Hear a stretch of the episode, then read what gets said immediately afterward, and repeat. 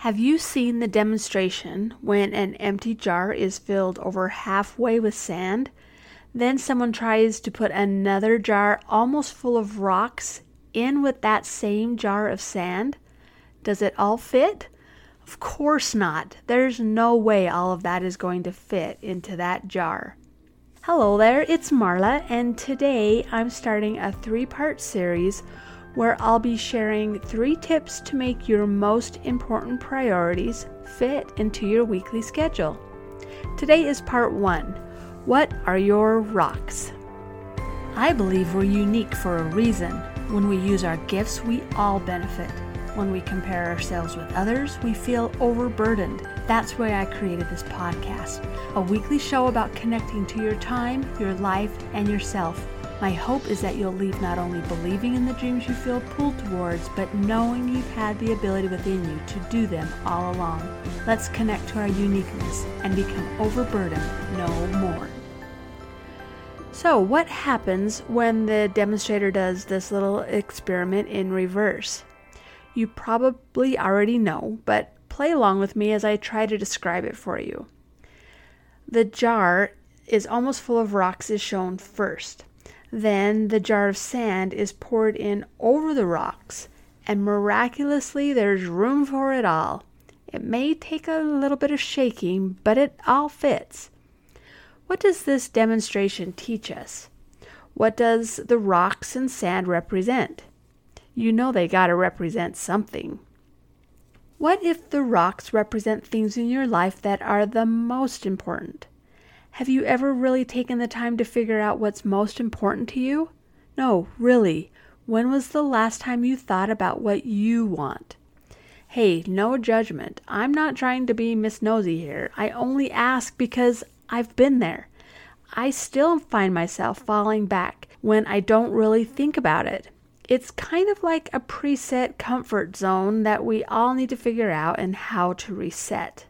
When you know what your priorities are first, you can work in all the other stuff around it. Those are what I like to call rocks. You see where I'm going with this? Take a minute right now or look at your schedule and decide when you can do this before your head hits the pillow tonight. What I want you to do is to make a list of things that you would call your rocks. What are the top priorities in your life? Now, your list might look like this, or maybe not. You don't need to be a copycat. Mine looks like this um, wife, mom, my spirituality, friends, work, my health. Now, notice that these categories are not a to do list. Don't spend one second writing down what you think you should write. Write what you want. What feels good to you in your body? Have you ever done that where you pay attention to how things you think or things you write, how they feel? When you look at your list, do you feel calm or do you feel a little bit restless? Pay attention to that if you've never tried that before. Move things around until you feel calm. Now, it might take a bit of trial and error, but it will come. My priority list has adapted over months, and here and there, I change things up a bit. It doesn't usually make any huge shifts, but big projects may come up that become your priority for a little while. Now, no one's looking over your shoulder and trying to be the boss of you, so this is all up to you, my friend. You get to choose what's on your list. Now, next, did you know that priorities have priorities? Yes, you need to decide what your number one priority is. That's the one thing in your life that you would drop anything for. Now, heaven forbid that you ever have a Sophie's choice moment and have to decide between two very close priorities. We're not going to go that deep. Let's just make ourselves decide what is most important to us and write that down as our number one.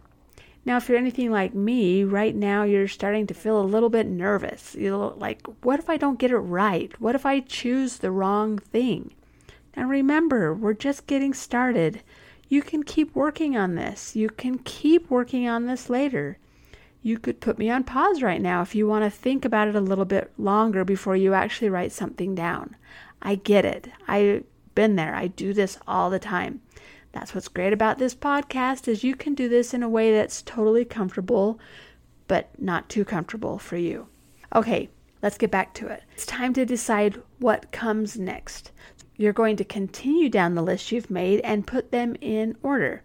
Maybe some of them end up getting grouped together. Maybe some of them drop off your list. Whatever happens to your list is perfect for you. Please remember that this list is never final. You have not etched the Ten Commandments in stone here. This is going to take some trial and error to see how it feels to you over the next few weeks, maybe even months, and that's okay. Give yourself permission to be flexible. That's what's so great about this method.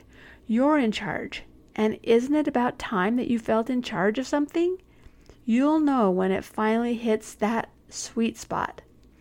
Now, I also have a three step guide that walks you step by step through this process of defining your rocks and planning your week. I've been using this method for years and I've written it out so I can share it with you. You can get it by going to the show notes for your free download. It's also on hunkydory.com and it's called Three Easy Tips to Using Your Time. It's totally free. It's a written version of what we're doing here in this three part series. You can get yours today and fill out the first part and meet me back here next week for part two. I'd love to hear how it works for you.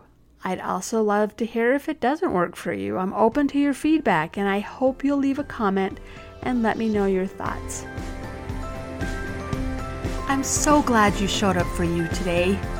Remember, the connections you make with yourself are powerful, and that will spread to the people you love the most. Sending lots of love to you as always. Make it a great day, and I'll talk with you again next week.